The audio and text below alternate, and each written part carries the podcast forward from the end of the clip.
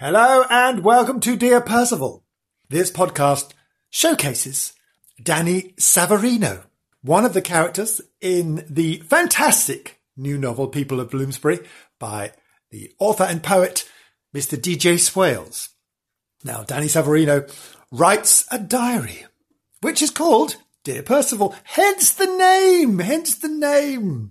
This is episode five of the podcast, and this is the second part of Jemima and Jacquetta.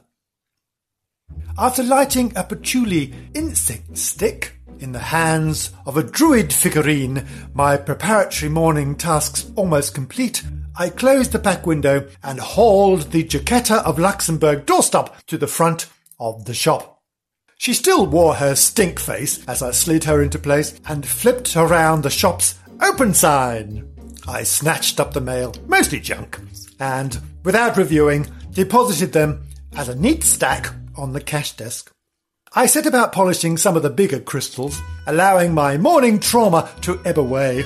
I noticed that some of the slick spring blossom mulch from the road outside Ridgmount Gardens had clung to the sides of my shoes. I collapsed into the chair behind the desk, wiped them with a patchouli scented tissues, and then sifted through the morning mail. A letter with an Australian stamp! I tore it open, scanning each line, then wilted in my seat like I'd gone three rounds with Mike Tyson. What a gut punch! The first customer of the day walked through the door, snagging me from my devastated thoughts. Hi, Irina, I said, summoning a Mona Lisa smile for the owner of Lips of London, Bloomsbury's only cosmetics store. Internally, I had deflated like a lanced dinghy. Irina managed to smile back through all her Botox, averted her gaze, then perused the fairy postcards. As usual, she said she could get better ones in Warsaw when she visited her mother. She spun the postcard rack more than she needed to, our eyes meeting more than once as I feigned disinterest. The world just goes on like all is well despite my parents still being missing, I thought, trying to make some sense of why Irina wasn't centered on my distress. Honey, I just came in to buy a book. We've all got our own shit going on, she said to me once when I tried to speak to her about being triggered by false sightings of my parents. After Irina departed, postcards in hand, a strange and unexpected thud had echoed up the back staircase which led to the basement. It must be the rumble of the London Underground, I thought, choosing to ignore it for a second time. It sounded again, accompanied by a silvery voice. Daniel, Daniel, come talk to me. Hello, I said, pushing myself up from my desk and turning towards the top of the winding staircase. A strange gravity pulled me towards the staircase and lightless basement. My heart pounded as I resisted, as the invisible silk threads of some great spider seemed to reel me in. At the first step, I flicked the light switch. What on earth? I thought. Peering down the stairwell, darkness reigned, where I had only recently changed the light bulb.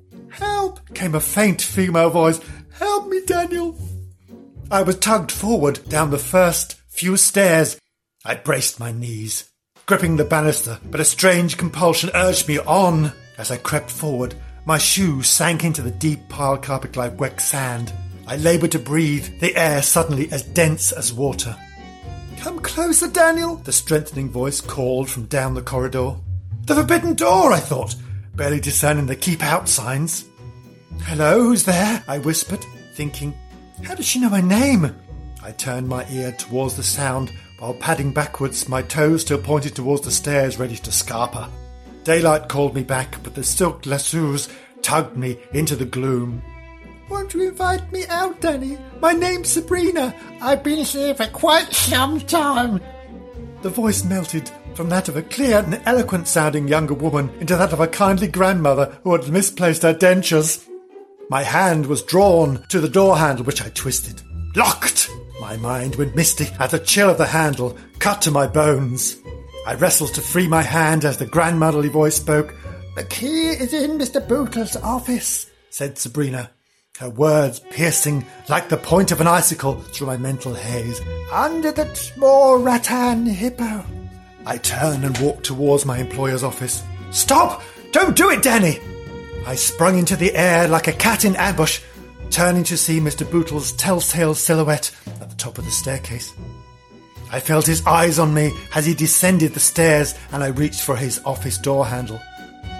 Besides, the key isn't under the hippo, it's inside the hippo. I'm afraid you have to stick your fingers in its bottom to access it.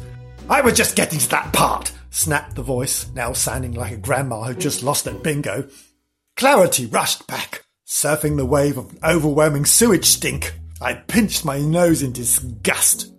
Jemima! I said, gagging, as I instantly recognized the distinct acrid odour. I'd forgotten about the name, but not the foul offence. The same name also escaped Mr. Bootle's mouth as he fought to keep down his breakfast. My God, she gets worse with time! Mr. Bootle composed himself and took a deep breath, shaking his head in disbelief. Who is Jemima pretending to be today, I wonder? he asked, like he was guessing a mystery raffle prize. I see you continue with your many charades. Jemima? I thought, confused as I cleared my throat. S- uh, Sabrina? I asked, directing my voice at the ice cold metal door. Is a very flatulent lady called Jemima in there with you?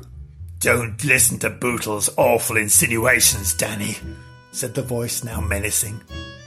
Instead of the saccharine tinged tongue of a grandmother, I heard hardened cruelty. I've never heard of this Jemima. Now be a good boy, Danny, and unlock the door for Sabrina. Why, why, why is a woman called Sabrina or Jemima locked in your broom cupboard? I hissed at Mr. Bootle as my legs turned to jelly. And why does she smell like a, a mix of sour milk, old nappies, and a six week old dead rat? The silken threads dropped away severed. I almost collapsed, like an astronaut returning from space or a drunk outside a railway station. My nose stung as the malodorous assault strengthened. Oh, welcome back, Sabrina, said Mr. Bootle, laughing like he was meeting an old friend. I haven't heard from you in a wee while. Well, I'm back now, Bootle, said the harsh voice, thick with threat. Open the door, please, Danny. Don't listen to this nincompoop. The stink disappeared as quickly as it had arrived. I looked at Mr. Bootle. He shook his head as he stepped forward, pressing his finger to his lips. I nodded, leaning my weight against a large bookshelf. Tell me, Jemima, how is Susie the Edwardian seamstress these days? said Mr. Bootle. Susie? Sales have been brisk. Aside from a few pricked fingers, she's on the up. Thanks for asking. And Lilith, the orange girl from the Dickensian slums of St. Giles? She's been better. The voice snapped guardedly. Florida citrus prices have slumped, so she's back in her hovel, chewing on sawdust. Let's hope California's harvest comes good. And what about Queen Boudica? asked Mr. Bootle. You never did say, is she buried under King's Cross Station or Primrose Hill? Neither, the voice bloated, ever more acidic and impatient. And why should I tell you anyway? So you can sell a few more books and trinkets? Fool a few more suburban mums and dads into thinking they are witches and druids? Just because they forage for mistletoe and a few mushrooms? Spare me! How dare you, said Mr. Bootle. I run an honest practice here. Let me out, lizard lips! My name isn't Susie Lilith. Boudica or Jemima today. I'm Sabrina, an innocent Roman matron of Londinium, born on the island of Capri. I died in absolutely dreadful circumstances. Have you no pity? Gosh, that is quite the tale, said Mr. Bootle. What happened to you, Sabrina? Lots of things. I can tell you all about it over tea and crumpets if you like. Danny was about to invite me out, but you interrupted, quite rudely, if I might say. Danny, carry on, please. Danny, are you there? Please help harmless old Jemima. I mean Sabrina, damn it! Mr. Bootle ushered me up the stairs. Behind us, Jemima meowed like a cat, then snarled like a cornered raccoon. My feet were like lead as I climbed, my energy sapped from me. I listened to how Jemima had manifested many identities. I'm so sorry, he said at last, as I folded myself exhausted into the chair behind the checkout. I should have told you more about Jemima the first time you smelt her, but I was hoping I wouldn't need to. I thought you might have found your parents by now and wouldn't be vulnerable to her ways. Who on earth is she? Let me out, Bootle! Jemima's livid voice echoed from downstairs. The hairs on my neck prickled as she launched into a tirade of expletives that could have made an Irish sailor blush. I'll feed you to the lampreys. I swear I'll boil you in your mother's ghee. And that is the end of episode five, which is the second part of Jemima and Jacquetta.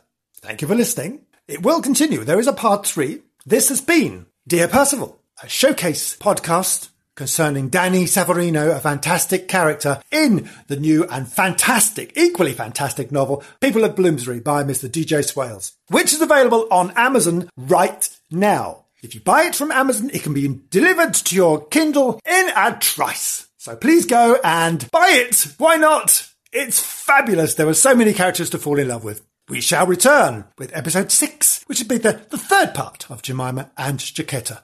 Thank you, dear listener. We'll see you soon. Thank you. Bye bye.